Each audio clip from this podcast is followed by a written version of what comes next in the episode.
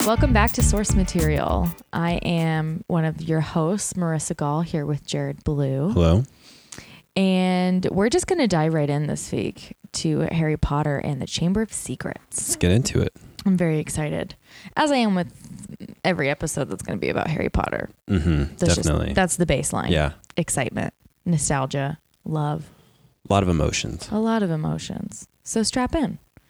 So you'll remember from last week's episode that we talked about kind of the odd publication of the first book. So it came out via Bloomsbury in the UK in 1997 and it Mhm. came out in the US after being auctioned off for the publishing rights to Scholastic in 1998. So, keeping that in mind for the second book in the UK, it came out July 2nd, 1998. So, as the first book was being released in the US, the second book was being released in the UK. So, there's about a year difference. Mm, okay. And then on June 2nd, 1999, it was released in the US uh, through Scholastic. So, still about a year between each book, but the US is technically a year behind. But that didn't last past the first few, did it? I'm not I guess sure. we don't know yet. I haven't looked into Okay. it. We will learn. Stay tuned for further episodes to learn more Got about ahead that. of myself. You did a little bit. Um, and as you can probably expect, J.K. Rowling. However, we've watched some of the commentary and they say rolling. Is it rolling? I don't know. The British pronounce it Rowling, J.K. Rowling. Oh, And I've been saying Rowling, and I feel like a lot of people here in the U.S. do. I've always said Rowling. So now I'm having a bit of a crisis.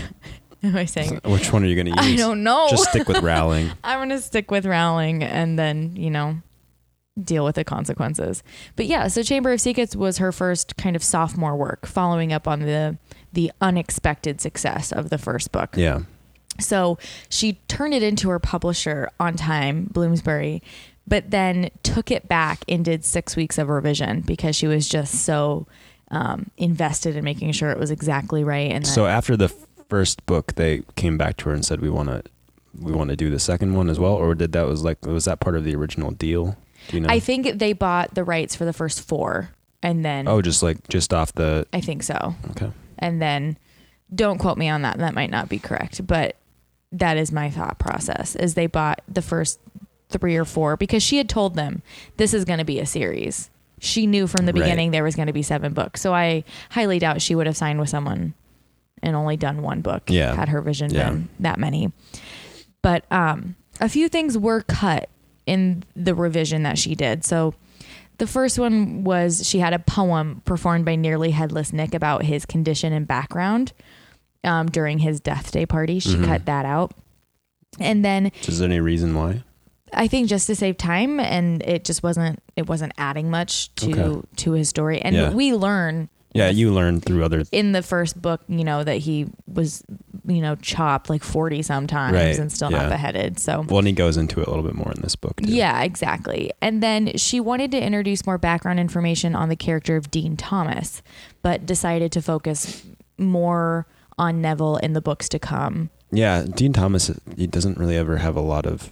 There's not a lot of focus on him ever. He's just No. kind of an ancillary character. Right. throughout. But granted, Neville in this book doesn't have a ton going on either. So That's true. He's much less involved in this one. But Yeah. There's always a few, like side characters that get more involved in each book. Yeah. Yeah. Um, not surprisingly, maybe surprisingly, she took first place on the UK bestseller list, displacing authors like John Grisham, Tom Clancy, and Terry Pratchett, all very well known authors. Did the first book do do something similar, or I did it bel- also have like first place on? yeah, I think it was uh this one she Obviously, this one probably would have had more hype. This because it one was a had well- more It was a hype. known quantity. At right. that- I think the first that's one the did first one. well, but I don't know that it like hit Yeah. the, the charts as yeah. and this was not for you know a children's bestseller list like John Grisham, Tom Clancy. Those Right. are adults. So Yeah, like yeah. she's trumping Yeah. all of these people. She won the British Book Awards Children's Book of the Year for the second year in the row, the first author to ever do that Wow. because she won it for um, Sorcerer's Stone. And then in 1999, when it was released in the US, it was in the top three bestseller lists, including the New York Times. And this book, in the first edition of Chamber of Secrets, there are a few misprints. So that's how you can kind of identify it, Okay. just, you know, apart from, you know, the publication date. Right. So Dumbledore says that Voldemort was the last remaining ancestor of Slytherin instead of last remaining descendant. Obviously, Voldemort can't be an ancestor of Salazar Oh Slytherin. yeah, yeah. And then Lockhart's book is called Weekend with Werewolves at one point, and then it changes to Wanderings with Werewolves. But all of those issues were fixed in reprints. So Gotcha. those are just some interesting facts that there were some some mix-ups Yeah. in there. Um, it won a lot of other awards. So the American Library Association's 2000 Most Notable Children's Book and Best Books for Young Adults. It landed on that list. Um, it won, I mean, Booklist named it their Editor's Choice and Top 10 Fantasy Novels for Youth. It won the Nestle Smarties Book Prize again, the gold medal for the Division 9 through 11 year olds. And the Scottish Arts Council awarded their first ever Children's Book Award to the novel. And if you remember from our J.K. Rowling episode, the Scottish Arts Council is the organization that gave her the grant money Oh. to work full time on Yeah. Mm-hmm. her writing that enabled her to not have to teach, raise her daughter, and write at the I same wouldn't time. be surprised if she's pumped a lot of money back into them oh, over the years. I I'm sure. I just thought that was a nice kind of Yeah, that's full cool. circle moment. Yeah. I thought that that was really cool that they did that. So in terms of reception, it was met with basically universal acclaim, critics and audience alike. Deborah Loudon from the Times said it was a children's book that would be reread into adulthood, and here we are in our mid twenties, still reading it. So she was right to say the least critics really responded well to the parody of celebrities and how they interact with their fans with the character of Lockhart, um, which is obviously a very fun but also very frustrating character Yeah. in the book. And then also the handling of the racism that she creates in terms of the relationships between purebloods, half bloods, and muggle born wizards. And that's something that we're going to see throughout the entire series. This one is where it, it This really is ramps the- up a little bit. And this is where in I mean the first book kind of avoids some of this stuff, but um this is where she's bringing in like more adult themes Yes. slowly, Yes. I would say.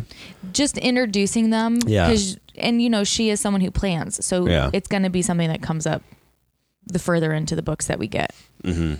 um after all seven books were released a critic i believe his name is i think it's graham davis he said that um, chamber of secrets was the weakest in the series because the plot is pretty similar to the first book Yeah, interesting. I, I was reading somewhere that I think Daniel Radcliffe said this was his favorite of the series. really Yeah. but I found his reasoning for saying why this was the weakest kind of interesting. So he really took issue with Fox's appearance to arm and heal Harry in the Chamber of Secrets at the end of the book. And he described it a calling it basically a do ex machina, which is, I'm probably butchering that and saying it wrong, but it's a plot device that is used to solve an unsolvable situation. Because if Fox hadn't arrived, Harry Would have yeah, would have died. Is that how it's pronounced? Ex ex machina? Do? I think it's D E U S. Oh, Do I always pronounce it do- as Deus Ex Machina. Deus? Maybe it is Deus. I it could might be be, wrong. honestly, it might be Latin. I read it as French, so maybe it is Deus ex machina. Yeah. And all I thought But I've of heard about was that. de- ex machina. I've heard maybe. of that. Yeah, that's a good movie. But I've heard about that um, plot device. Yeah, and I've heard it's- about that a lot. And it's so- not a compliment. It's it's No. saying like i- it's Yeah. too contrived to be believable. Like, and if you think about the movie, and he in this article was saying, if Fox had arrived too soon, we wouldn't have had the drama with Voldemort. If Fox had arrived too late, everyone would be dead. so it's like yeah, it's that perfect timing situation. And I and I I get it. And I'm not saying. but that doesn't he's that wrong happen in a lot of? that's fantasy the thing. stories, with like- harry he is not the all-knowing all-powerful hero he needs help from his friends Yeah, I I, I don't know if I totally agree with that because. Yes, yes, it comes at the right time, but that's because Harry at that moment in the story is, is like says something about how Dumbledore is like the the greatest wizard or whatever, and like he's he's like his friend. You know, he he kind of uh, I don't remember the exact statement, but he he says something to the effect of like standing with Dumbledore, yeah he's being he says something about being which loyal brings to Fox Dumbledore. down his loyalty brings Fox into the like alerts Fox somehow to the situation. But I don't know if Harry said that in an, in a in a conscious way of knowing saying that would bring Fox to him. No, if he had but I said think that, in I a- think that she sets that up yes, earlier with Dumbledore saying what he said w- in yes, in Haggard's shack. So I mean, I get what he's saying. It is kind of like a convenient way of getting, but letting it's things not out, out, but, of nowhere. but it's not out of nowhere because earlier in the book he also talks about how Fox has tears as healing powers. and, Yeah. you know all this stuff. So she sets it up. It's not like it's just like out of nowhere. So yeah, I get what he's saying, but if you're gonna pick something in the story that that bothers you, I don't know if I agree with that being the biggest thing. Right. I don't know.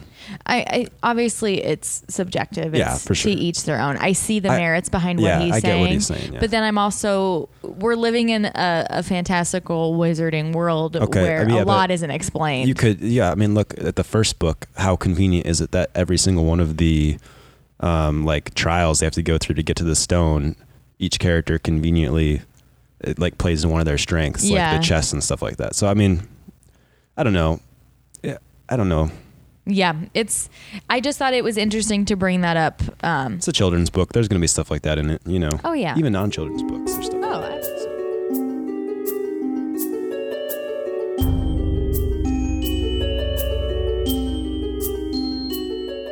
what do you have for for movie stuff? I also don't have a ton um, because This is going to be a theme, I think, as we get further into Oh. it. I think this will be maybe the one where I have the least because it's the same director and the same. I mean, they added some cast members, but the same writer and a, a lot of stuff stayed the, stayed the same. I mean, so this movie Right. came out in in 2002, one year, almost exactly one year after. so there was probably no break in filming. No, I mean ba- they they started filming this. I think two days. It's I found two. They started filming this two days after the re- release of the first movie. So basically, they filmed it, did the all the uh, like press junkets and stuff Yeah. like that for it. Probably went to the premiere and stuff, and then boom, right back into filming. So I mean, there's not a lot. I, I don't think there's a lot that changed as far as where they filmed or who was working on it. Um, Yeah, that's So- that's a quick turnaround time for sure. I'm not gonna I'm not going to reintroduce all of the actors again. You have the the normal cast, um, the normal trio of Daniel Radcliffe, Emma Watson, and Rupert Grint as usual. Yes, yes. Um, some notable additions in the cast for this movie. We have Kenneth Branagh coming in as Gilderoy Lockhart, and he is a pretty acclaimed actor and Yeah. director. He's, I think, most recently he did like uh, Midnight Murder on the Orient Express. He starred and directed that one. oh yeah, I he forgot. directed the first Thor movie, actually. what? Yeah, um, which I, I like that movie. He it's di- a good movie. he directed that one. He also directed, I think, the Cinderella movie, the new live action one. Nah. Um, so he does a lot of like big budget stuff. Actually, I feel like he's Alright. not very well known for his directing, like in the public. no, he has a um, recognizable face as an actor. I did not know that. He, Yeah, he directed. Yeah, but he he's a pretty accomplished director as well. All right. Um, Kudos. it to would have been him. interesting to see what actually what he would have done with one of these movies. But um, Jason Isaacs comes in Yes. as Lucius Malfoy. He, I love Jason Isaacs. He's I a great love- actor. He's a great actor, and he is amazing on Twitter. I haven't seen that. He's got commentary for days, and I love it. Um, Shirley Henderson plays Moaning Myrtle. She's like one of the older. She was Cast thirty. members. She was thirty-seven, and she was playing like uh, What, what a 15 sixteen-year-old or Yeah. something like that. So yeah, I read she was the oldest cast member who played a student, And even though she's a ghost. right, whatever, but, but- she's got the voice for it, and she She's young-looking. she is. Yeah. yeah, she's a great pick for Moaning Myrtle. Um, Mark Williams comes in as Arthur Weasley. It's the first time we see him. So lovable that man. Um, and I think he's actually the only the the only new Weasley that comes in. yeah, I think the so. rest were briefly some of them briefly introduced in the first movie robert hardy comes in as cornelius fudge he makes a brief appearance and then he Yes. plays a bigger role in some of the later movies um, and then toby jones voiced dobby Dobby. so interestingly i found a couple things on the casting not as much as obviously the first movie because the other casting had been done already but so jason isaacs originally auditioned for the role of lockhart but they asked him instead. They thought he'd be a good fit for Malfoy. They asked him instead to audition for Malfoy, Lucius Malfoy, I agree. and he got that part, which I see. I, I think he fits much better. yes. He's well, he's very, a good actor. He probably could have He pulled off coulda any done of it. it, but But he's there's something menacing about him in that white wig, yeah, but also kind of sexy, right? hmm A little sexy. yeah, I agree. Okay. Um, Not alone. No, you're not alone. um, Lockhart's casting had the most kind of backstory to it. So um, Kenneth Branagh was not the first choice for this role. Tell they me. originally cast Hugh Grant, which I think actually would have fit pretty well. Actually, yeah. I think that would have done. I think that would have done well. Um, but he dropped out instead to do a romantic comedy with uh, Sandra Bullock.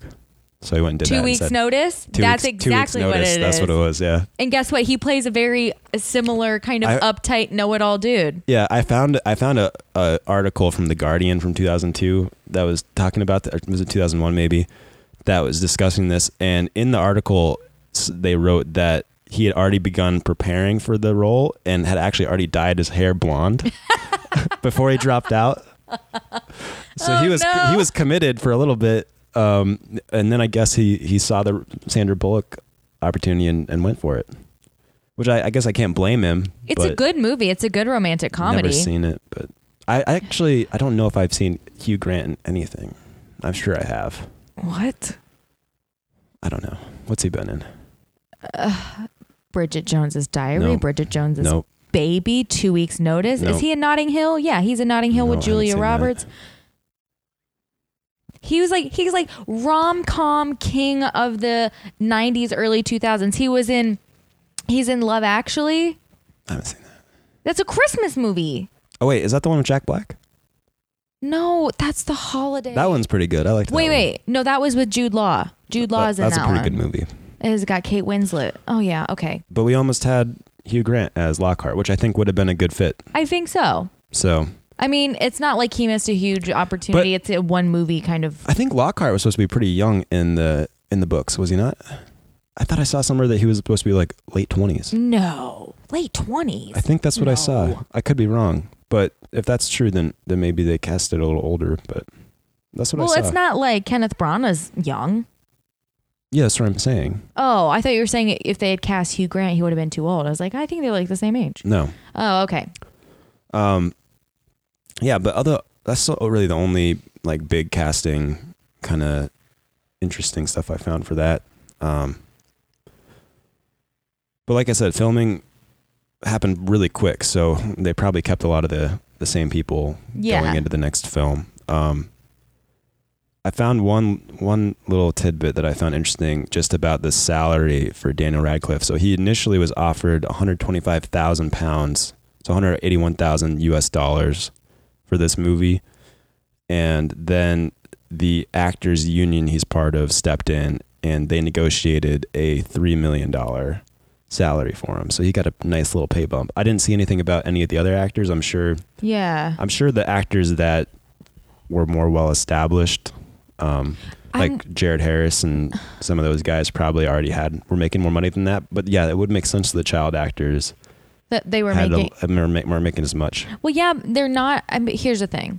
I get it. They're kids. They don't. They're not as established. They're not as well known. Things like that. But they're also the main characters, Yeah. so they kind I'm of sure do they deserve all got it. paid in the end. Um, Oh, I would be. I'm. I'm so curious to see what they got paid for the last movies compared to the first ones. That number jump. oh yeah, yeah, it's got to be huge. Yeah. Oh God. Yeah. Um, so for the parcel tongue language, they actually consulted with a linguistics professor from the University of Cambridge, guy named Francis Nolan. No And he relation actually- to he- Christopher Nolan. N- Not that I know of, Oh, okay. but he like constructed the language for the film. So I Okay. thought that was kind of cool because because Yeah. in the in the book y- there's no you don't know what what it's supposed to sound like. Uh, I mean, I think at one point it's like briefly described as like a hissing kind of like, Yeah. but like there's nothing beyond that. they don't So- have it like spelled out like they do with J- uh, J.R.R. Tolkien, Right. Or anything in Lord of the Rings. Yeah, Tolkien was a um, f- maniac though with how Tolkien much was detail he a went into. was a linguistics professor, I know so that's what why I'm saying. he, went actually into it. developed like entire languages yeah, himself, syntax and everything. which is crazy. I'm so excited to cover him soon. Those are going to be long ones. Um, Yeah, I'm prepared. Yeah.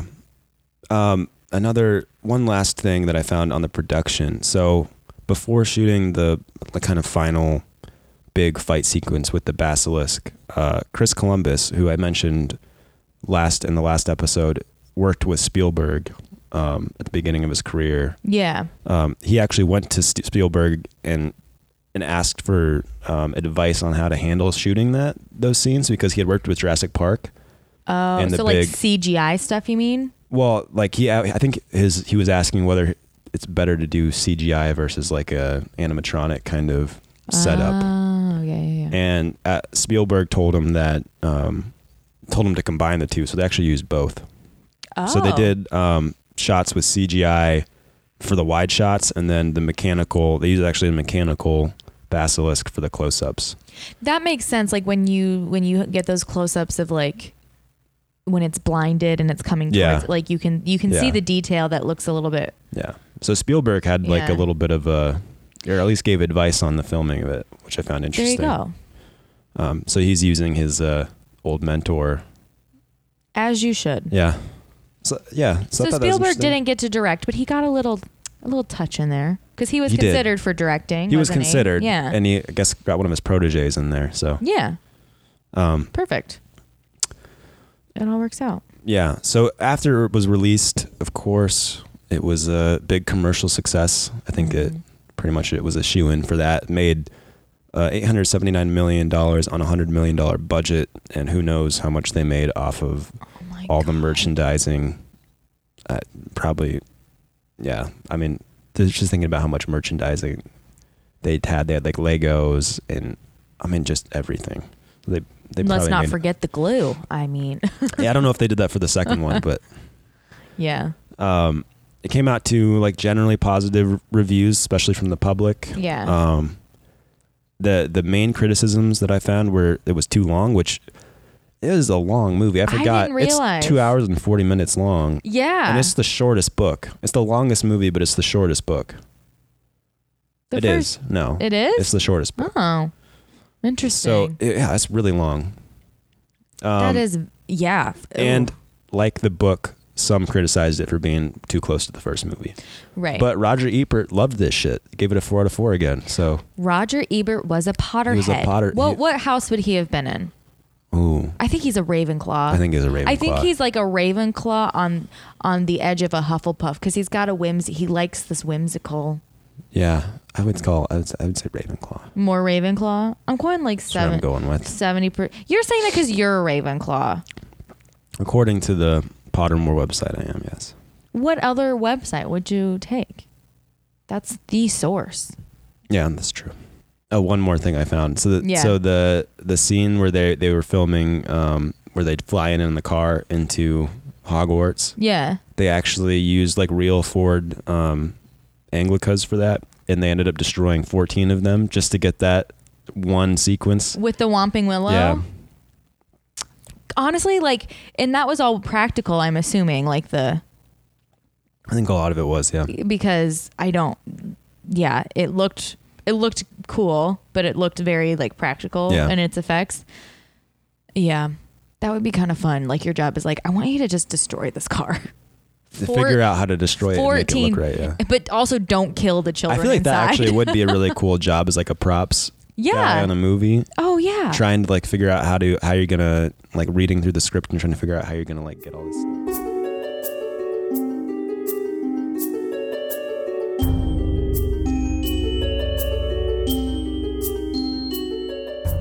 all right. let's get it let's move on to uh let's get into some of the comparison Yes. As like a disclaimer, we love Harry Potter, but we cannot get into the minute by minute, detail by detail differences no we're for not everything. here to like talk about whether somebody wore different colored robes in the book i mean right. I mean, i don't think i think i don't know i don't think anybody wants to listen to that either no, we're going to we're going to touch on obviously unless it's like a big plot point and then sure we'll bring it up but Right, exactly. little little tiny things we, we're probably gonna skip over. Always go for I think how they how they adapt it and rearrange it because that's I'm a really lot interested of in what's yeah, happening. how it's adapt, like how the ad- adaptation rearranges things, and then like how it might change like the dynamics between the characters. I think Yeah. that's the most interesting part, and like the Yeah. repercussions of their changes on the story. because what they change for the movie, they kind of have to f- pull through everything. Yeah, and I was actually, I was watching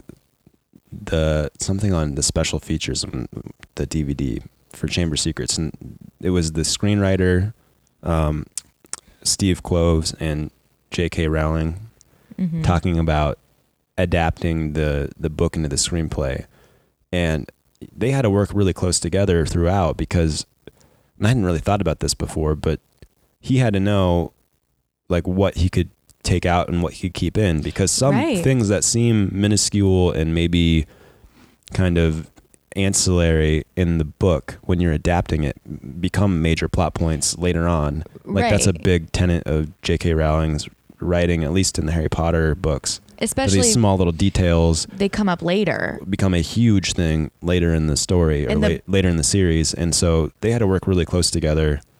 And to th- and they were writing these movies when the whole series isn't out, right? Yeah. So he's like, "Well, it- this hasn't come up in books 4 and 5," but she's like, "Yeah, but it's going to come up in 6 Yeah. and 7, so you can't take it out." So it they had to have a very close relationship. Mm-hmm. So, similarly to the first book, we're back at the Dursleys' house. It's summer break. And Harry has been there, I think they said like 5 weeks, and Yeah, since the end of the it's uh the last book, basically. yeah, so it's kind of we're back a full year later.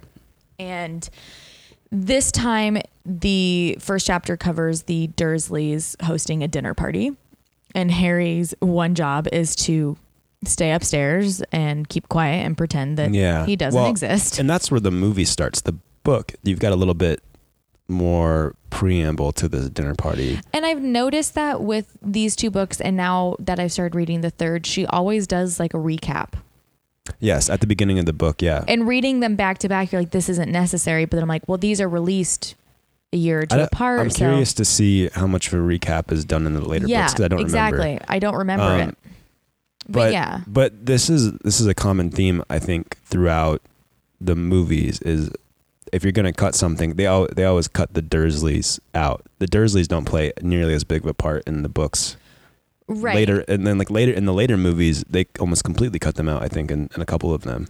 They they cut out some of the more redeeming moments of Yeah, the for Dursleys sure. at the end, which is something that I we'll get wish- into that we'll later. Get into but that. but yeah, this is just one thing where they they definitely the first two books I think are the first three I guess movies they they kind of keep the more of the introductory chapter in, but right, but I, they I still think they get the characterization of how Yeah. they treat Harry. I don't know. It's yeah, I'm not. uh, You there's know, a couple things like hurt. uh like in the in the book it's like hey, they don't know that Harry can't use magic. Right, so he's using it as like a scare tactic. So they leave him alone. Yeah, so they're being a little bit more a little bit more pleasant to him. And I wish sometimes they would keep that stuff in because it shows Harry in like that cheeky light that Yeah. he's like he's not this goody goody hero who's a victim all the time. Like he has some sass, and Yeah, it's moments definitely. like that where I'm like, yeah, you would hold that over their head, and and he talks back, and he Yeah. he has a little bit more of a backbone with them, I guess. And I miss that part of it, yeah.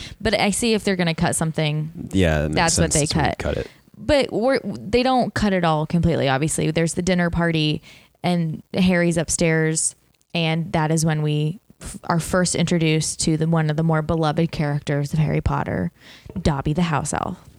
Mm-hmm. And so, Harry, obviously being new to the wizarding world, has no idea what this creature is and no idea what he's doing in his room.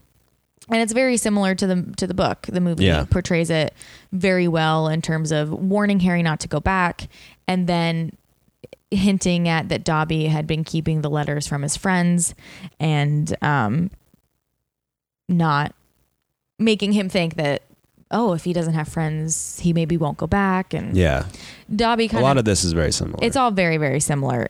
The only thing that is different is that once Dobby and the whole exchange escalates to him magically dropping the pudding on that woman's head hmm in the book, Harry gets a, a warning letter from the Ministry of well, yeah. Magic. In, in the book, he doesn't. He drops Dobby drops it like on the, floor, Yeah. and then the reason that the the Masons, I think is their name, leave is because an owl comes in the window and Mrs. Mason's scared of birds, oh, yes, and yes. they're like thought it was like a bad prank, or prank, something like yeah. that. So they're pissed off and they leave. So it's a little bit different, like why this business dinner kind of falls apart, yeah. but um, But Harry gets that warning, which Yeah. is is different, but But it- also not necessary. it fundamentally doesn't change a lot. I think I think that warning kind of was just to introduce that idea that they like that the ministry reacts to um underage, Underage. wizards using magic because that comes up in like the third book. Well, and it also proves to the Dursleys like, oh, he can't use magic. We shouldn't be as scared of him. Right, yeah. Which and leads- since they cut that out, Yeah. that whole kind of subplot out, it makes sense that they could just condense that. So I Yeah. don't really think that that changed No. it much in the story. I will say though, in the book, them locking, literally barring Harry in his room is much more traumatic Oh, yeah. to read than in the movie. Yeah. Because he's been there what three days in the book, and, And they he's give him like no food. no food, hi- bars on his windows, padlocks on his doors. He only gets to go to the bathroom twice a day. Yeah. I mean, and that was like in the movie, I think it's supposed to be the, the very next day that he is rescued. Yeah, it's like the same night he's rescued that they like bar him in. No, no, m- probably not the same night because they, they they show a little sequence where they're putting the bars in. The windows, Mm. Right. Yeah. So th- in the book, I would say that's much more but- yeah, definitely traumatic. for sure. Granted, everything that the Dursleys does is super terrible and criminally criminal. It's Yes, criminal. yes. Like these people should be prosecuted probably. against the law for child abuse. But uh, you know, I guess it's like most heroes, he needs a traumatic backstory. But eh, similarly to the book, uh, Ron and Fred and George come and save him, and um, it's a little bit different, but not really. Yeah, that, uh, small little details, but Small little things, but they go to the burrow. mhm. And I think the movie you had mentioned this. I think they do a really good job with the the animation and the building and how the burrow looks. And yeah, I love the the like how they constructed the burrow. I think it looks Yes. very much like what I had pictured in my head. yeah, Um, like rickety but very yeah. homey and there's like little things that little and I had, this is the same thing from the first book, but there's like little like eccentricities that they kind of remove that I like. Like there's like in the book they've got like little details of like the gnomes in the garden they got to deal with, Right. and like the ghoul in the attic. And obviously, you can't keep all that stuff in because, and this is where again we- I was I would we when we were talking about it being maybe we were talking about maybe Harry Potter making a good TV show because you keep some of this stuff in. But like Right. for example, like the little detail, like when they go up to Ron's room in the book and he's they show like the Chudley Cannons, which is Ron's favorite Quidditch team. Yeah. And stuff. You just miss out on some of that. but they bring that in later. Yeah, yeah, that's true. And and I mean it's a necessity in making the movie. You got to condense it, but it does kind of like those are some of the things I really enjoy in the book. Is like those Yeah. little moments and like kind of like that extra world building, all these little tiny details that fill out this world. I Right. think that's what makes Harry Potter so like feel so like a fully fledged kind of and it and it, it, it expands the world beyond just witches and wizards. It, Yeah. it brings in those those creatures that Right. are very important and a part of kind of daily life Yeah. for a wizarding family. Yeah, I agree, but I also understand that like you got to cut what you got to cut to Yeah, make time. definitely. This movie was what two hours forty minutes, so yeah they left in quite a bit. They it's did. similar to the first movie. They they hit all the high points. Um but so th- the the burrow scenes are very similar Mhm. besides the in the book they have to denome the garden which yeah which is adorable to read and things like that but it's not it doesn't yeah. add much Well, to and- anything and, he's at the burrow for a longer period of time like a mm, almost like a, month. i think yeah so like they talk about them practicing quidditch and stuff like that but yeah obviously for necessity out of necessity they speed it up Right. And then we kind of jump to the time when they go to London and to Diagon Alley to get their stuff. And this is the first time Harry will travel by flu powder. That's Yeah. all the same. One big omission here is like so when he travels by flu powder and he accidentally goes to um, Nocturne Alley instead, he goes into um, Borgin and Burke. Borgin and Burks, and that happens in the movie, but he doesn't see Draco and Lucius in the shop. And which he, You're in the right. book happens. And I think i- is he getting the diary in that shop? No. So that- what's happening is he- um, Malfoy and uh, and Lucius Malfoy are selling because there's the ministry right. is doing raids. That's but right. what I think is also just one of these very small details that Rowling does so well is Harry sees them come come in. Yeah. He's like, I don't want to deal with this. So he sees a cabinet Yeah. in the corner and he gets in. And then we know because we've watched the movies and read the books that that is the vanishing cabinet that comes up in Half-Blood the Prin- Half Blood no, yeah. Prince. Yeah. So that's the. f- It's not called that. It's not mentioned, but N- No, they do mention the vanishing cabinet at Hogwarts later at on. Hogwarts. But Yeah. that's a different. right. That's but when yeah, you're right. That is the same. we don't know that they're twins, right? Yeah. That they're tied together. But like that's a little thing. And Yeah. then there's also um like a necklace and then the hand of power or something that also yeah, a comes couple into play. things that come in later. I do Um, think that, yeah, I- and so that again a small omission, but I think it, it's uh, the omissions they made are work well because whatever they remove, they remove an entire subplot. right. So like later on, they're talking about these raids that are going on and how Malfoy's got like stuff hidden in their house, dark ar- artifacts, and they Right. completely remove that. So I, if they remove something, they later on remove. kind they're of- con- they're very consistent. yeah, yeah. that's I'll, yeah, I will give them that. They're very consistent in what they take out and making sure that they're not forgetting Right. anything. Um, one of the things I wish they would have kept in, and this is when they're in Flourish and Blots and they encounter Gilderoy Lockhart selling his book, and Right. all of that is that's the Malfoys run into them there, and uh, Lucius is being a, a dick and Per Uh, usual. per usual, and Arthur Weasley's being adorable per usual because he's talking to Hermione's parents and he's obsessed with Muggles and Yeah, and um, so they're both pure blood families. And Lucius has opinions on what makes a good family, and yeah. but This in- is where they kind of the first like first scene where she starts to introduce the whole um the race issue of yeah, the discrimination of yeah of non-magic, right versus half which is a and, theme throughout the entire book. But this is where it's really is where it starts, Really yeah. starts. But in the book, Mr. Weasley just fucking hammers. Yeah, on they get into an Lucius. actual like, Like a fist fight. Physical fist Yeah. fight. And I'm like, I would have loved to see that. yeah. I think that would have been or like a very maybe a more comedic version of it. I don't know, but Yeah, but they did keep in so. So in the book, they just mentioned that like after this fight, or is it right before? I don't remember. But in the sequence, Lucius slips, takes a it's book out of after, yeah. takes a book out of Jenny's cauldron and then puts it back in later on. And like it just mentioned that he puts the books back in her cauldron in the book, but in the movie you see him put the books back in the cauldron and then ch- clearly shows an extra book being put in there, Right. which ends up being the The Tom Riddle's diary. diary. Yeah. That's Um, the same. And they did that very well, like Yeah. that visually. I think that it's very subtle. When Yeah. you see it, you see it, but Yeah. before that you don't really notice it. yeah, definitely. Um, so But I do agree. I think that would have been. I mean, they keep they keep the important parts in where they're still setting up this kind of dynamic between these like pure blood quote like wizarding Yeah. families who look down on muggles and half half bloods and yeah, muggle borns Yeah. and things like that. It, it's just starting.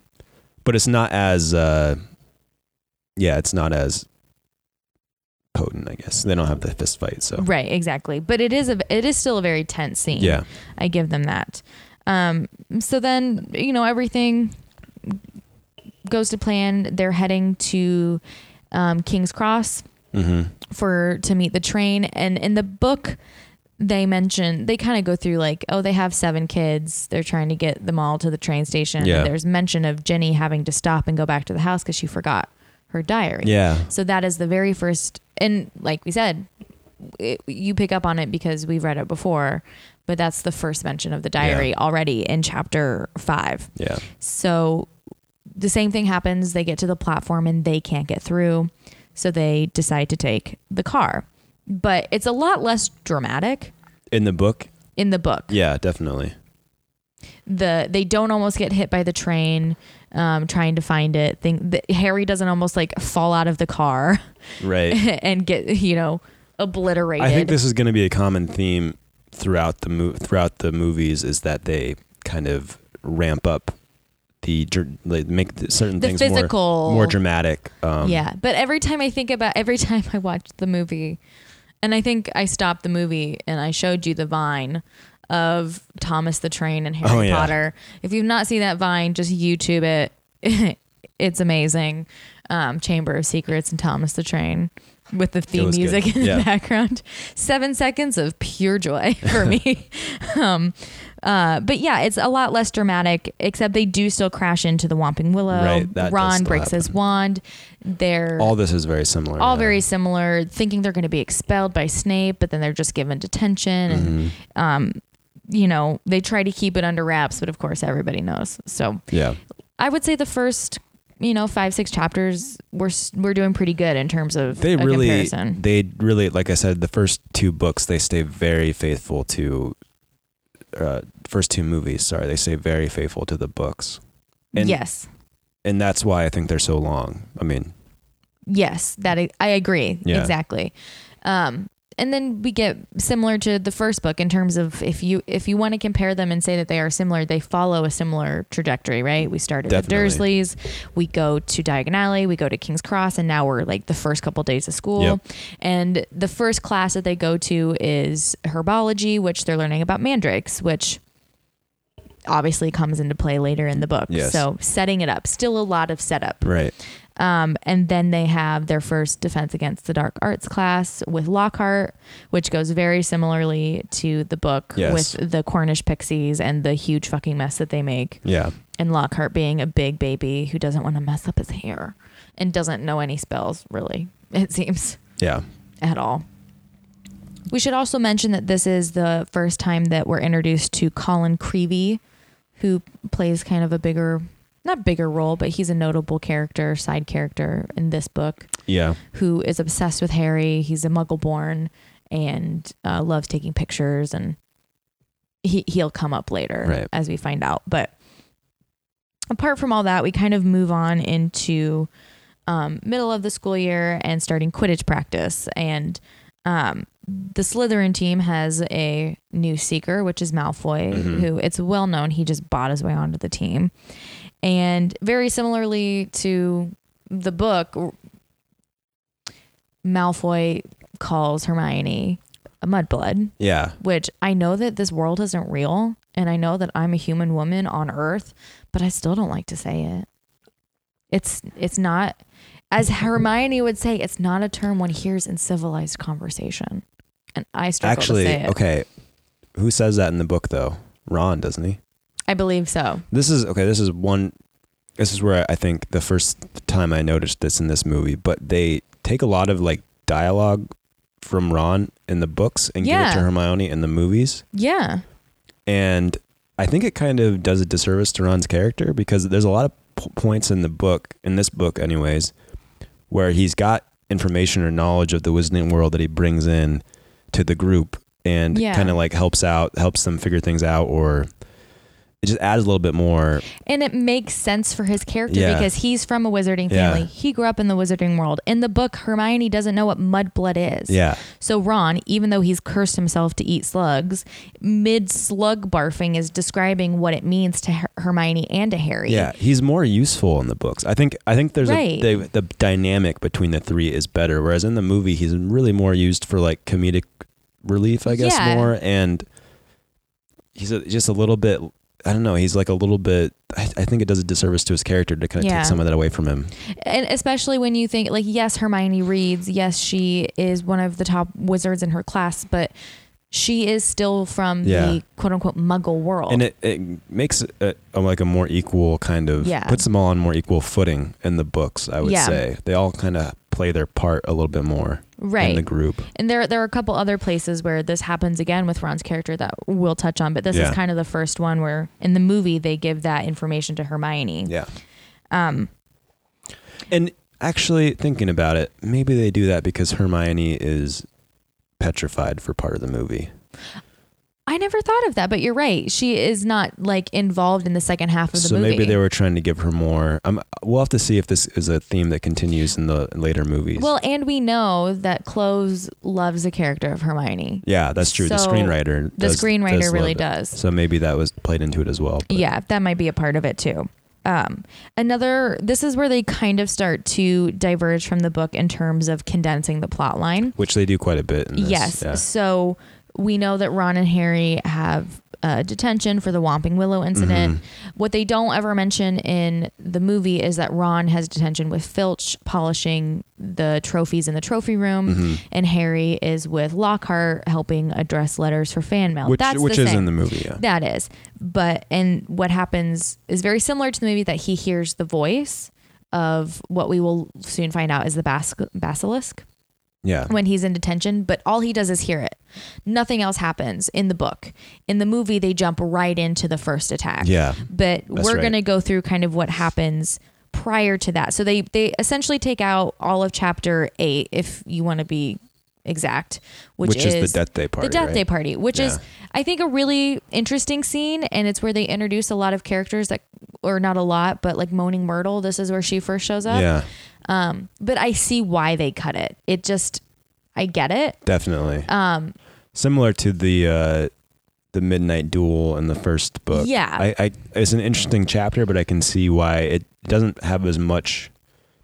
Um, it doesn't have as much to do with the overarching plot. right it's So- it's definitely a part of the lore right. building that lore. So what the Death Day Party is is um, Nearly it's- had this Nick's it's for nearly headless Nick's- 500th anniversary of his death. of his right? death, right? But what leads up to this is interesting too, because this is the second mention uh, or the first m- by name mention of the Vanishing Cabinet. Oh yes. So essentially, this chapter covers Filch being really upset with Harry because he's made this huge muddy mess after Quidditch practice.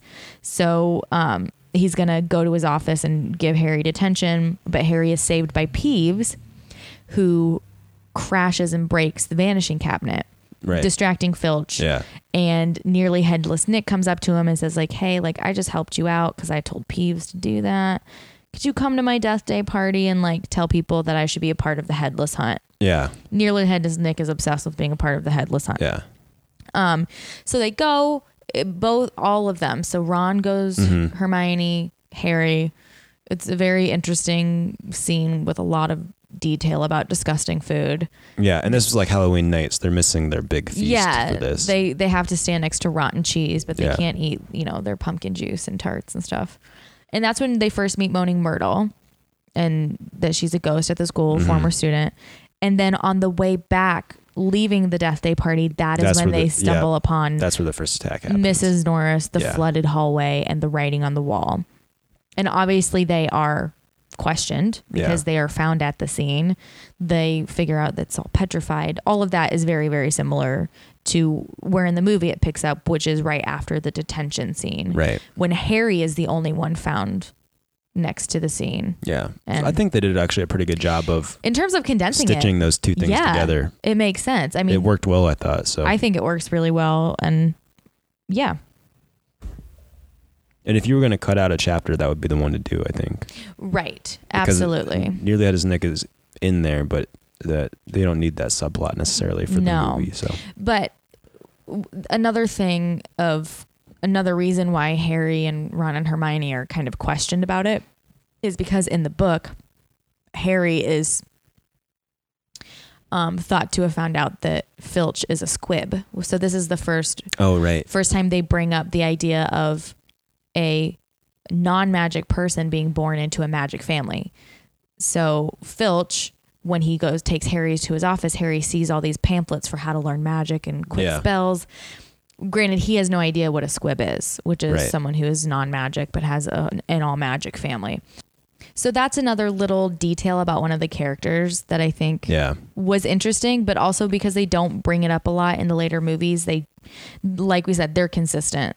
They take Yeah. out the squib aspect. and it's hard because that's they they have a lot of these like really well fleshed out side characters They do, in absolutely. these stories, and they kind of a lot of these guys kind of remain one dimensional in the movies. Yeah.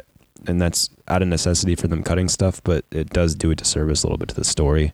where You Right. don't you don't have all this information about um, Filch. He kind of stays the same.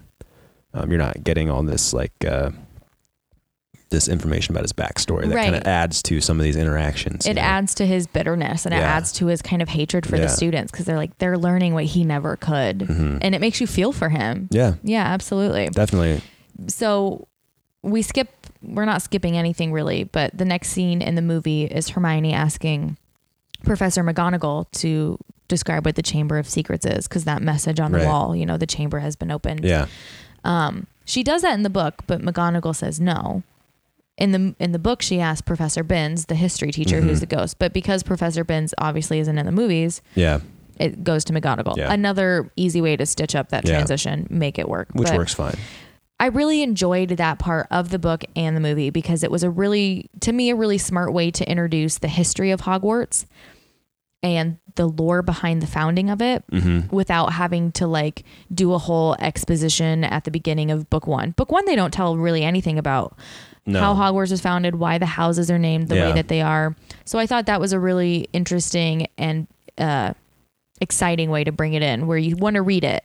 and it's like a very organic way of giving that information to the reader instead of kind of shoving a bunch of uh, facts down their throat Yeah. at the beginning. which Yeah, are- uh, instead she- she- when things become um, when things become relevant to the story, then then they're explained, Yeah, which and I think is s- done really well. and and I think that's where some fantasy novels get caught up in the weeds is they try to explain this whole world right Mhm. away and you're just like okay like I get it Yeah, like let's move on yeah, so that that was a good way for her to bring that in um so they learn about the history of the founding but Professor Benz is like the chamber has been searched for nobody's found it it Mhm. doesn't exist basically um, but they aren't convinced and they go back to the scene of the crime which is where in the book they first see the spider scurry away all of that good stuff and one thing that they really leave out of the movies is ginny Oh, Yeah, definitely. she plays a big part so after mrs norris is found in the book it, it describes like she's really upset yeah, really upset and Ron's trying to calm her down and they don't say why. They just you know she's young, she's 11, whatever, but they leave all of that out of the movie. There's a lot of essentially. mentions of her in the book after the, certain attacks or responding to different situations, dealing with the Chamber of Secrets. that, Right. Like that really like they make a she makes a point to tell you what Jenny's how Jenny's feeling or reacting Exactly. to these things, yeah. which obviously becomes um, Really important. clear why she did that when when in the end of the book. But yeah, they com- they leave that out of the movie where you don't really see how it's affecting Ginny. As, I mean, as much. It's not as obvious Right. um, it's not as obvious that she's taking these things really hard. Yeah. They they don't focus on it. They don't give that foreshadowing. Yeah. Um which I miss. I think I feel like they should have done a little bit more of that Yeah, I don't I think it agree. would have taken that much time. Yeah, I agree. I wish they do. would have kept that in a little bit. Um, but all of this after learning the history and that the heir of Slytherin is the Mhm. one who's going to open it, they obviously default to, well, it's Malfoy. Yeah. He's the heir. So that's when they concoct the idea for Polyjuice Potion and disguising themselves as Crab and Goyle to talk to Malfoy to get information Mhm. that's all pretty similar Yeah. to the book, except what they really miss, and I really wish they would have done, is that Hermione is kind of leading the charge, and Yeah. they're trying to talk sense into her. Well, c- because I and this I agree is a really it's a, the dynamic is a little bit more interesting in the book because throughout the first book uh, up until that Halloween episode with the troll, Hermione is like really you know, rule abiding, Yeah. like worried about getting expelled and all this stuff. And in, in the Chamber of Secrets, that completely s- flips, and she's the one pushing them to go further and break the Right. rules further. And it's really made clear that it's it's this like really personal thing for her because, Well, because it's an attack on her because she is a non magical, a non magical background, and Yeah, you know this whole kind of chamber of secrets um the whole thing with S- Sil- slytherin and all that stuff was to stop non-magical people from coming to hogwarts basically yeah, for Muggle-born people, classifying them as second class citizens so they can't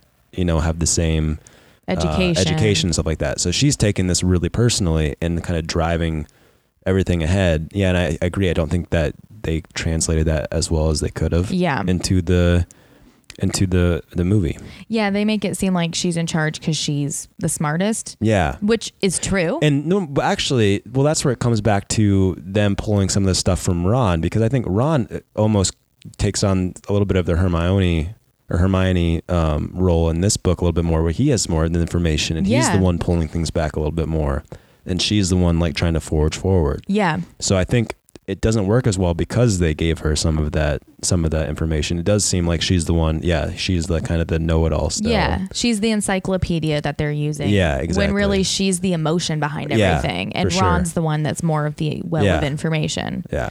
And I just yeah, I just wished I would have seen that like more human reaction because if you the whole thing about it attacking muggleborns, hmm she's a muggleborn. Like Yeah. it is so personal and obviously sh- it happens to And there's a her. couple scenes where they they do that well, I think. But yeah, I agree in this. Yeah, in that instance, it was it was Yeah. a is a miss, and I wish they would have. Like I like it's it wouldn't have taken that much time. They could have used the one sentence where in the book where she's really like really hammers into them like Yeah. I know you're scared but like you don't have to worry about it Right. type of thing.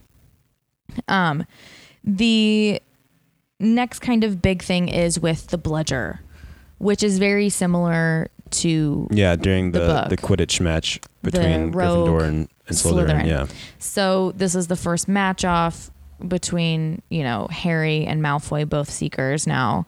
But similarly to the car scene, the the physical kind of violence is ramped up a little bit. Yeah. And the scene takes a lot more time. In the book it's there's a rogue bludger that's immediately after Harry and breaks his arm, but he still gets the the the, snitch, snitch, really yeah. really early because Malfoy's being a, a a dingus. He's just laughing at Harry basically. In the movie, it's this whole flight sequence Yeah. and in and out and weaving and It's much more dramatic. Yeah. really dramatic. But it all ends the same with Harry losing all the bones in his arms from Lockhart's Yeah. stupidity and ending up in the infirmary where he encounters Dobby again, where he learns Dobby stopped the Right. the entrance, Yep. cursed the bludger. Yeah, this is very similar. Very similar. And that's also where they um mention and bring in Colin Creevy, who was petrified Yeah. um, and Harry overhears the professor saying the Chamber of Secrets is open Right. again. So he knows it's happened before and that the Chamber of Secrets Yeah. is real. So that's where everything is established. Yeah. And um, Yeah, this is all very similar. all very, very similar. And what they also don't mention is once again, Ginny's really upset Yep. because she sat next to Colin and Charms. Right. Which is the explanation they give, but Yes, yeah, that's the explanation Again, they give. throughout they, they they mention those little things, yeah. So after this whole scene where Colin Creevy is discovered and Mm-hmm. um, is petrified, so they know that it's the Chamber of Secrets is open again. You, we skip ahead to the dueling club scene, which is very, very similar. Yeah, nothing not much changes. Right. The main events are that we find out Harry can speak parcel tongue, or not we. We know that as. No, we don't. Yeah, this is the first time it's really brought up. I mean, he speaks to the snake in the first book, but you don't know the significance of that. Right. So this is the first time actually Harry even learns that he's yeah, speaking another right. language. And again, this is where Ron comes Ron Ron is the one who who has this information. I think Hermione in the movie is Yeah. the one who tell who who tells him he's a parcel knows about the parcel mouths, parcel tongue. in. Right. And So- that and the connection to Slytherin. Yeah. And so the whole drama of Harry speaking parcel tongue to the snake, trying to get it away from the character of Yeah. Justin Finch Fletchley, um, is all the same up and in, in, into the point that after the dueling club, after a little bit, Right. everyone thinks Harry is the heir of Slytherin. Yeah. They're avoiding him. Yeah.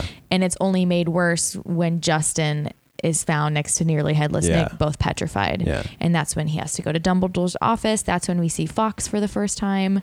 And there's like Phoenix. some little things they cut out in here where like he has a Harry has a confrontation with some other Hufflepuffs who were talking about him being like there of Slytherin and Yeah. opening the chamber and, and this comes up later, but yeah, that's another small thing they chose to remove Right. Exactly. to streamline it. But Right.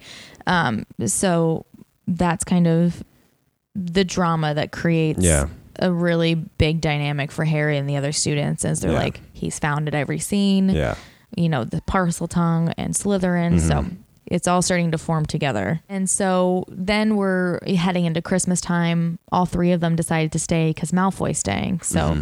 that's when they're going to use the polyjuice potion, try to get more information out of Malfoy, Yep. thinking he's the heir, he's the one doing it.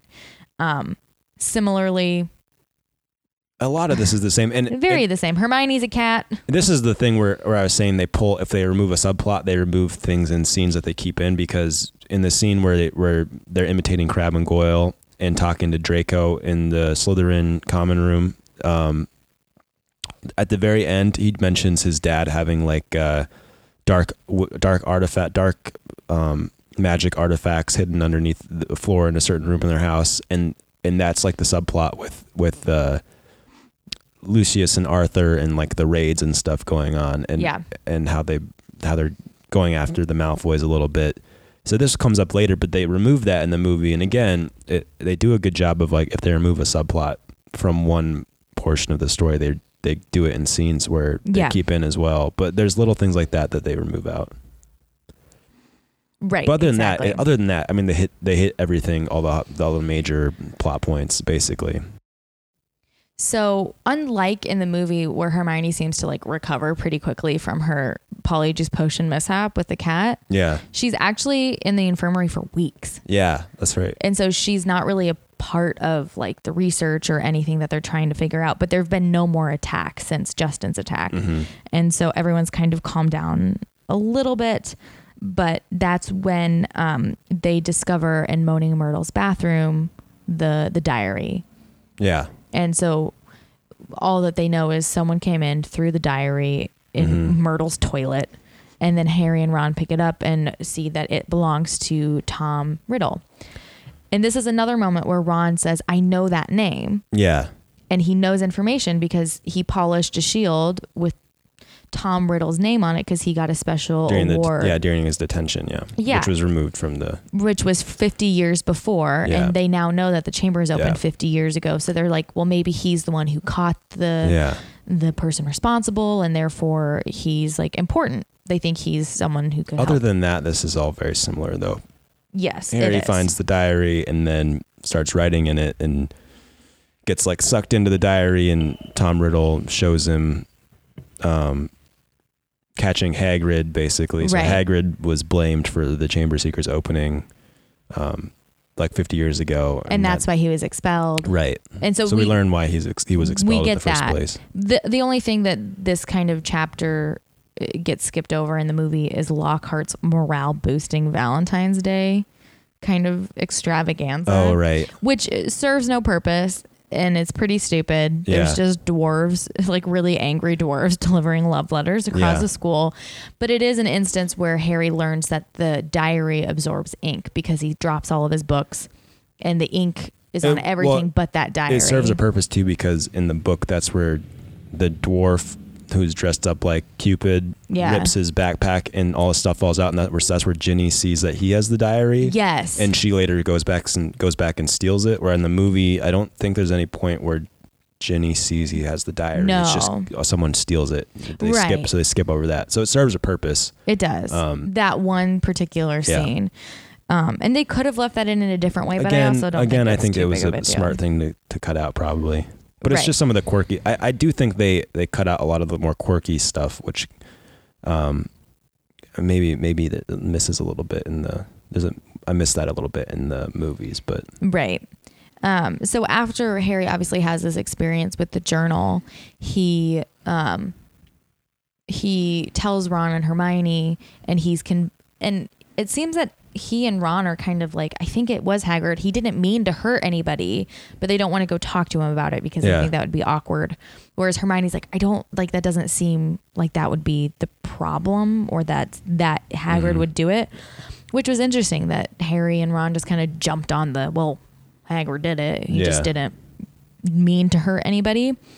Um, but that is the same. After that all happens, that is when the diary goes missing, um, and that is when Harry hears the voice again. The first time he's heard it since Justin yeah, was petrified, and that is when they learn that Hermione has been petrified with the mirror found in her hand. right, So obviously they're like, we have to go talk to Hagrid. Things yeah, are are different, and um, all the curfews are placed, all of that, the drama of everything. Yeah. So then, yeah, then they go they go talk to Hagrid.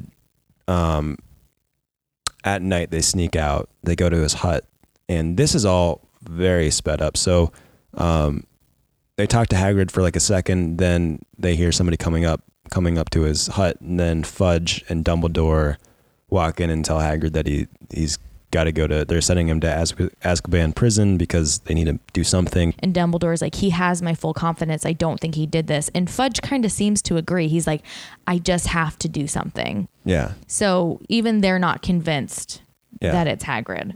But in that time, that's when we get that message from Dumbledore directed at Right. Harry and Ron. after that sequence, so they leave and Malfoy comes in, and that's where Dumbledore is. He's part of the governors or whatever of of Hogwarts, and they that's when they he informs Dumbledore they voted to remove him as head headmaster Mm-hmm. of Hogwarts. So in that one swoop, you have Dumbledore and um, Hagrid basically being leaving Hogwarts for the the rest of the story. So they're a little Until bit more the end, yeah. they're a little bit more on their own. So now it's just really Ron and Harry on their own. And um, but in this sequence, Hagrid tells them to follow the spiders. Basically, yes. this is where that line comes in um, to figure out to get more information on the Chamber of Secrets and what happened um, 50 years ago. And they condense this a lot in the movie. So after this whole that whole sequence at Hagrid's hut, they have a whole thing where they're back at Hogwarts and trying to find the spiders because they can't see anything. And in the movie, it just cuts immediately to them to them seeing some spiders crawling in Hagrid's hut, and they Yeah. immediately go into into the, the forest. Forbidden Forest. And Which, if you remember, in the first book, Ron hasn't ever been there. in Yeah, the first, mo- so this exactly. is his first experience in the book going Yeah. into the forest. So that's kind of interesting Well, too. and then another change is in the book, Ron is like not quite as scared as he is in the, in the movie. He's like shown to be like really scared and not up for going. well, he hates spiders. Yeah. But in the book, he's like a little bit more brave about it. yeah, he's not as Yeah. whiny. Yeah. So I do. I think they do kind of fundamentally change some of Ron's. They play, like we said, that Yeah. comedic relief. yeah. Um. But all of that with our Aragog and the Yeah. kids and the car coming back, all I can think of the car is I'm like, it's just like a wizarding Her- Herbie fully loaded. like it's just this kind of sentient car that's Yeah. just there to help them out, Pretty which much. I love. I think that's a lot of fun. But that's all the same is that they figure out that spiders hate whatever's in the mhm. Chamber of Secrets, but they don't know the name. They don't know anything like that. Yeah.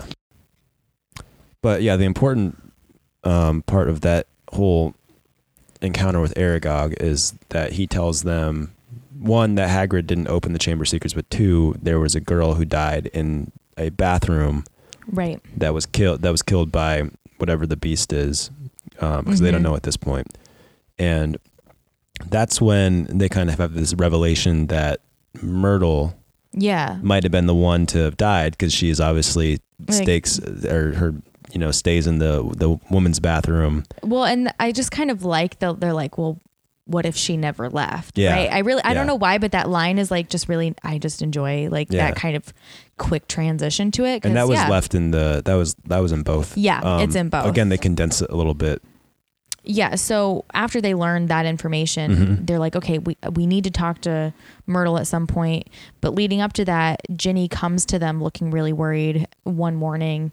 Like she wants to, she's like, I need to tell you something, Yeah. but then is interrupted and you know, she she runs away without ever Yeah. telling them and they're kind of like, ah, whatever. Like I think she's just upset by everything that's happening. And then they go visit Hermione again and Harry notices a crumpled piece of paper in her hand yeah and that is all very similar. yeah this is all pretty similar She has the page about the basilisk that it's moving through the pipes, yeah and then that is when they decide to go tell. well over the intercom um McGonagall says that a student has or that everybody needs to go to their um right, the common rooms and they they overhear it's a little bit different in the book but they overhear the teachers the professors saying that Ginny Weasley was has- taken. was taken into the chamber and that's when then they go talk to Myrtle Well, first they go um, to meet with Professor Lockhart because he's been charged with going to the chamber right of secrets, and all the teachers in the uh, yeah, in the book, none of the teachers like him. In the movie, none of the Yeah. teachers like him. And he just sits there and brags, like, oh, I know where the Chamber of Secrets is, but it seems nothing's happened anymore. So I guess I Yeah. don't. e-" So they they they kind of do that to get him out of the way. Mm-hmm. But Ron and Harry are like, we have to go talk to him. We have to tell him that we think it's Yeah. Moaning Myrtle knows something. And then that, what follows is all very similar to yeah, the book. from this point on, um, the st- story wise is pretty similar. It's it's pretty similar. Again, they kind of up the the battle Yeah. scene between Harry and the basilisk, but um, they they talk to Myrtle. She tells them where she saw the monster. He's able to open the chamber. Lockhart loses his memory, and Harry faces Tom Riddle. And what they really hammer home in the book is how much Harry identifies with Tom after seeing his memory. yeah, they share a lot of um, similarities. They're both half. Half bloods, Bloods. yeah. Um, they look similar, even um, Orphaned. both orphaned, and yeah, this is something that doesn't come up in the movie that I think was a a, a pretty big. I don't know. I think they should have kept this in. Um, this this kind of comparison, Harry comparing himself, and this is a Right. whole inner turmoil of Harry in this book is like because of the Sorting Hat, you know, mentioned that he'd be good in Slytherin and stuff like that. He's like, you know, am I like, am I is Voldemort part of me? Am I like, am I similar Right. to him? Am I, you know, is this a part of me? Right. and um, you know that I don't want to get into. We'll, we'll get into the part where he's talking about Dumbledore in a second, but um, yeah. So there's this kind of inner turmoil that is a little bit there. They they kind of touch on it, but it's not as Right. pronounced in the movie, and I think they could have done a better job. they i mean they keep the scene in where he's he's in the chamber he's much more cautious about the basilisk in the book whereas in the movie he runs up to jenny and then tom Yeah. riddle shows up and he's like tom we need to save her all Yeah. of this and like thinking tom's an ally right. and k- kind of going over his head that something else is going on in the movie they kind of get to that a little bit more quickly And they stretch out the encounter with between Harry and the Basilisk a lot. And this Yeah. is one. This is a moment where they make it much more dramatic than it was. It's a really short thing in the book. The this it little was fight way shorter between than i thought yeah, this little fight, and it's like a drawn out, I don't know, ten minute sequence or so, running maybe through the more, pipes and uh, with him fighting the basilisk. So that's one po- part where they really drew it out. Um, and uh, but other than that, it's similar. He stabs the basilisk, uh, takes the basilisk's tooth, and stabs Yeah. the diary, which defeats Riddle. But I will say it is interesting because in the movie, I don't think they touch on this spe- specific aspect of Tom Riddle because this is a memory Right. that has been encased in this diary. And he doesn't know how Harry defeated essentially hi- himself. Yeah, 'Cause- that's so true. he what he knows about Harry is what Ginny wrote in her diary. Yeah. And so he's questioning Harry like how did you defeat the greatest wizard of all time? right. how did you as a baby do it and harry's like explaining it but not quite catching on to like what he's saying Yeah. and then he finds out that you know tom marvel riddle is i am lord voldemort he's Right. like ah shit you're voldemort but you're not the voldemort it's like and Right. it's it's a lot different than making it seem like this memory of voldemort has the same consciousness as Right. That's true. that is that's that was Yeah. way different than I remembered it. But I appreciated that Yeah. that it was truly a memory that didn't understand. Another difference is is like after so Ginny this whole time has been passed out after um after he defeats Riddle slash Voldemort, like she comes back, like comes back to consciousness. And like in the movie she's just kinda like chill about it, like, oh, what's up? But in in the book she's like super traumatized by all this so going on traumatized. and like you know crying and all this stuff and i think that that kind of plays into what we were talking about earlier where there's like all these little moments in the book where they talk about jenny being like really kind of distraught about some of this stuff and then the moment they left out where she was gonna tell them something um it's just it doesn't have the same like emotional kind Right. of like punch And, yeah, she's not nearly as traumatized. No. It just kind of after they resolve everything, they go to Dumbledore Mm-hmm. and Harry and he have that very um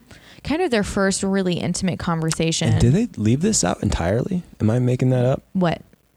um the so so going back to like the inner turmoil of like harry and kind of this inner turmoil Ha- harry's having he's like yes voldemort when he left you the scar transferred some of himself into you Yeah, his powers. but it's still the choices you make that make you that was good in everything. Yeah. that's in the movie Yeah, where Okay. he says because he it goes back to his incident with the sorting hat because Harry Yeah. earlier in the movie and in the book is in Dumbledore's office and he confronts the sorting hat and the sorting hat says, Yeah, you would have done well in Slytherin and Harry is like, No, you're wrong. Mm-hmm. Hmm. And so that comes up again at the end when Dumbledore says, It is the choices you make.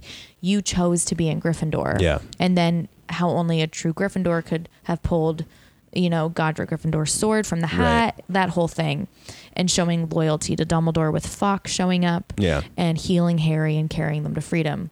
So that's when it we learn that Harry and Voldemort are connected in some way. Right. That they share traits because of that attack. Yeah. And that's going to obviously play a larger role further down the line. But yeah, and then the ending is very sweet and the same with Dobby's freedom Mm-hmm. and um, Lucius Malfoy being a dick about losing a slave Yeah. essentially, but Dobby's much.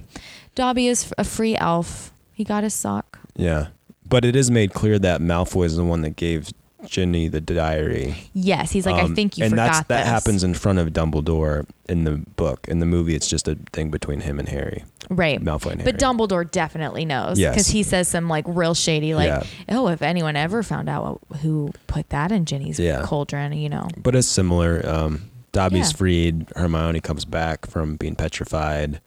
Um, they have a big party. No exams. Um, they they they cut some stuff out, like you know, uh, Gryffindor wins the the House Cup again, Yeah, and I think I don't think they ever mentioned like points or the House Cup ever again in any of the movies. I don't think they do either. Like this is the last t- time that's ever brought up. But yeah, I mean, other than that, it, I think that's all pretty similar after that.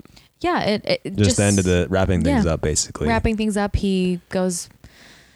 They don't have him like going back to the Dursleys. They don't No. do that full circle like they did at the end of the first book, but yeah, they ended. I think when they're back on the train, but yep, heading back home.